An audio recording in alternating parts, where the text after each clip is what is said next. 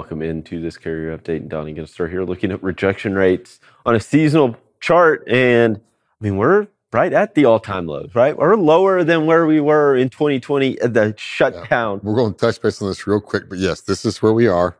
When the economy shut down, we are lower than what that is. Yeah. And so we are at record loads here at 3.43. Uh, We've been a little bit lower, but we're it's close enough. Rejection rates are not going to be coming up here anytime soon. They're going to stay sub, you know, 4% for probably quite some time, especially if everything slows down uh, produce season becomes kind of a bust season instead of a great season. And uh, it's really going to put a lot of pressure on uh, the spot market. You know, there's lack of volumes in the spot market. Everybody's going to try to run back and grab what they can on uh, contracted side, which is going to push those rejection rates or keep downward pressure on those rejection rates. And then the other factor, you've got high fuel prices, right? You you want to stay if you have that contracted freight right now, it kind of rules the roost uh, I mean, you think about it, it's there's no benefit in leaving the contract, right? I mean, exactly. I think that's the key. If the volume's not there in the spot market and it's not paying near what it was paying this time last year, like then why do you want to mess with it? Why would you? Yeah, why why run the risk, right? If you know you have that freight, and ultimately that's what this chart's telling us is that that there's a risk off approach right now from carriers. They don't want to risk going into the spot market. They want the contracted freight.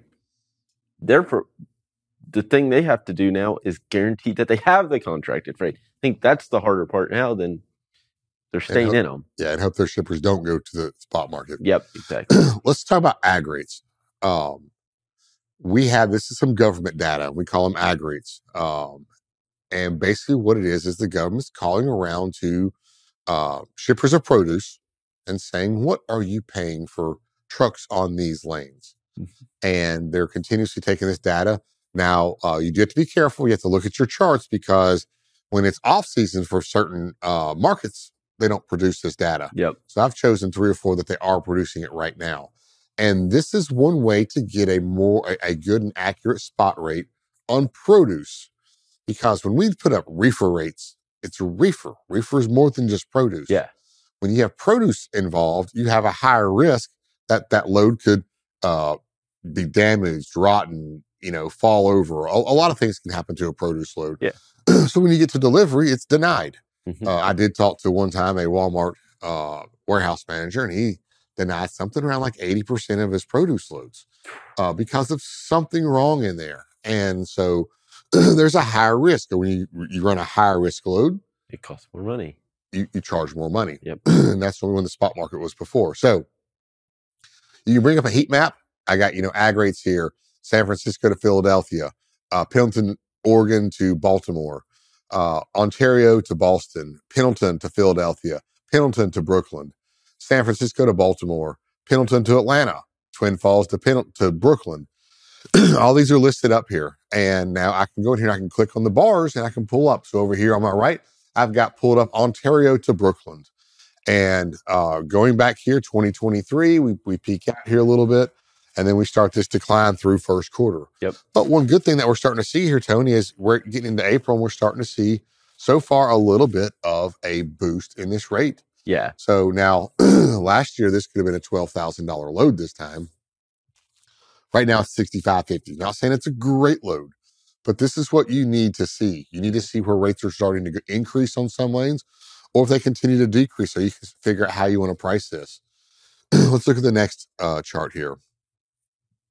Uh, Los Angeles to Philadelphia, a little bit different, you know, similar, but uh, not quite as far. It's continuing to decline right now. It's at 6,300. Well, Boston is 6,500. this may level out here at maybe 5,800, but keep an eye on this one. If this is something, if you don't want to run deep into the Northeast, you may want to just run this part of the lane. Again, it's declining. Go to the, the, the next chart here. This is Lakeland to Boston. Florida. This is where it should be picking up. And I say that I've lived in Florida for 15 years. And this is that time where you do start seeing produce, right? You, I mean, this is when you're going late strawberry season, early watermelon. You get other berries, citrus, all coming out of that market. you're starting to see some positive things here on the rate going up there into the northeast. But I mean, it's still low compared to where it was last year. It's a lot closer than it was. Is. Since since the beginning of the month, we've increased here uh, about six hundred bucks. Yeah. Uh, so it's starting to increase now. So this is what you might want to watch coming out of Florida. Are these rates coming up? Yep, Yes. absolutely. Well, Donny, thank you so much for this update. We'll be sure to check in with you again a little later. Right now, we'll hand it back over to Thomas and Ann.